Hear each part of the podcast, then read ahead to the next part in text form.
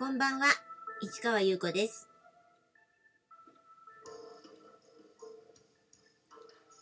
11月16日火曜日、詩人はささやく308回目をお送りいたします。はい、えー、今日は火曜日ということで、実はちょっといろいろとバタバタしているんですけれども、あの今現在11月はコーヒー屋さんカウヒー屋と書いてコーヒー屋さん人形町で2人店をやっておりますがあの12月からはですね打って変わってあの純駆動書店吉祥寺店で、えー、ブックマンションのメンバーと選書というものをやることになってそれに参加しています。12月と1月で、私は12月のチームですね。で、えー、テーマはあなたの人生を変えた本。そして1月の方は新しい何かを感じさせてくれる本ということで、私は12月なのであなたの人生を変えた本ということです。で、10冊一応あの選んだんですけれども、2冊あのちょうど品切れであるとか、えー、いろんな理由であの取り寄せることができないということで8冊でしかもそのはあのサイズが決まってるんですけど箱の大きさがね。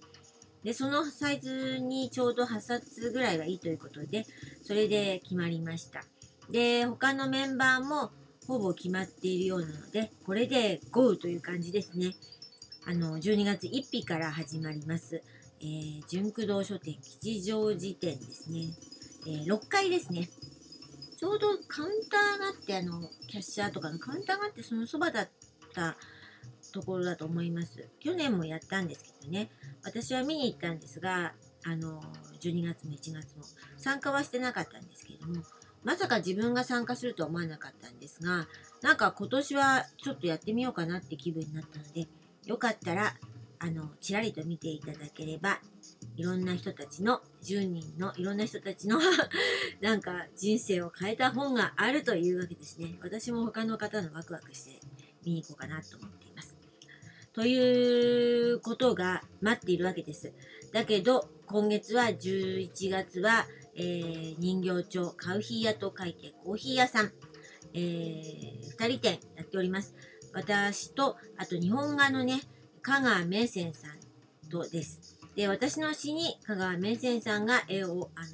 の、合わせてね、描いてくださってるんですね。で、香川名泉さんが、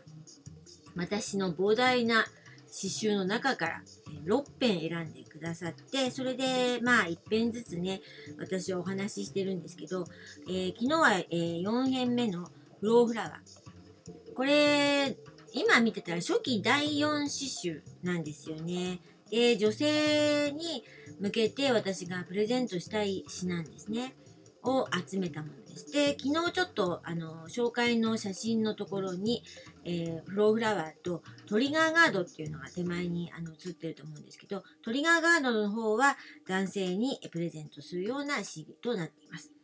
ということでね、フローフラワー。今日はちょっとね、読んでみたいと思います。これ、ダウジングノットでもね、1回目の時読んでるんですが、YouTube を探っていただけると、それを見ることができます。ということで、今日は、えー、ラジオバージョンということで、フローフラワー聞いてください。それでは、ちょっと音楽を止めますよ。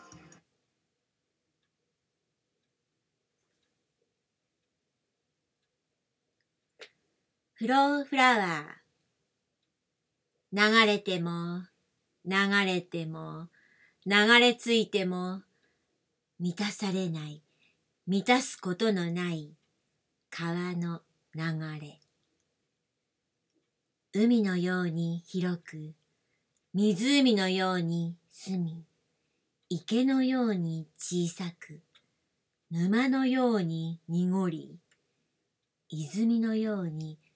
こんこんと湧き出る。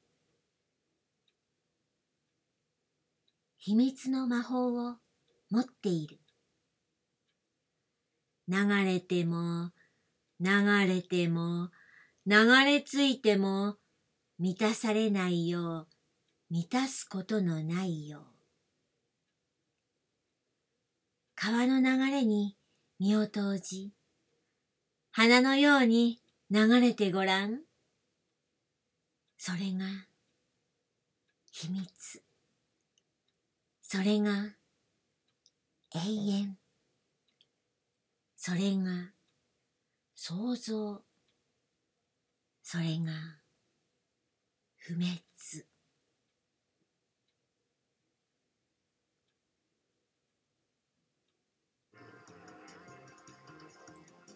はい。フローフラワーを読んでみました。いかがでしょうか？ちょっとね自分でもああこんな風に読んだな読んだなみたいな感じなんですけれどもラジオバージョンはラジオバージョンでねちょっとあの面白い感じになってきたらいいなと思ってこうやって読んでいます。やはりね、ライブハウスでマイクをの前で読むのと、それからこの間のね、ハウス・オブ・ディーみたいに、あの、マイクなしでね、その、私の展示した作品の中で読むのと、うん、全然違うんですよね。なぜなら、例えば、えー、このようにラジオバージョンだと、あの、座って読んでますよね。で、あの、テキストも詩のもその、えー、パソコンの前でこう出して見てるのでそれを見ながら読んでると。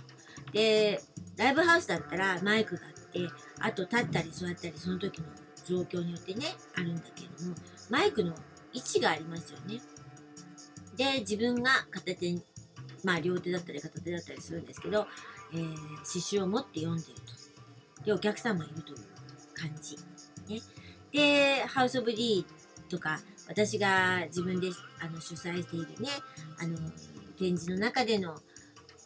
での自分の詩を朗読っていう場所だとまた違いますね。あの、まあ、そのまま、あの、マイクなしなので、地声ってね、バッてやってしまうわけだし、あの、その空間も自分で展示作品で作っているわけなので、やはり響き方も違うし、あの、私の意識も違うし、同じ詩であっても、やはり違うのかなって思います。だから、こんな風に読もうとか、あまり考えてないかも。考えてないですね。ということでね、このフローフラワーという詩はやっぱり流れても流れてもというかね、流れが重要です。これ何のこと言ってるのかというと、これは私の創作していく意識ですね。こうやって創作していくと、あの、そういう花のようにね、あの、作品ができてくと。で、創作する意識っていうのはずっと流れてるから、その、で、花のように一瞬で咲くという感じですかね。流れはずっとある。で、咲く時はパッと、その瞬間に、あの、掴み取ったり、そうですね、受け取ったり、掘り起こしたりしながら、あの、作品を作ってるんですけど、そのことを、あのが割とメインに書いていますね。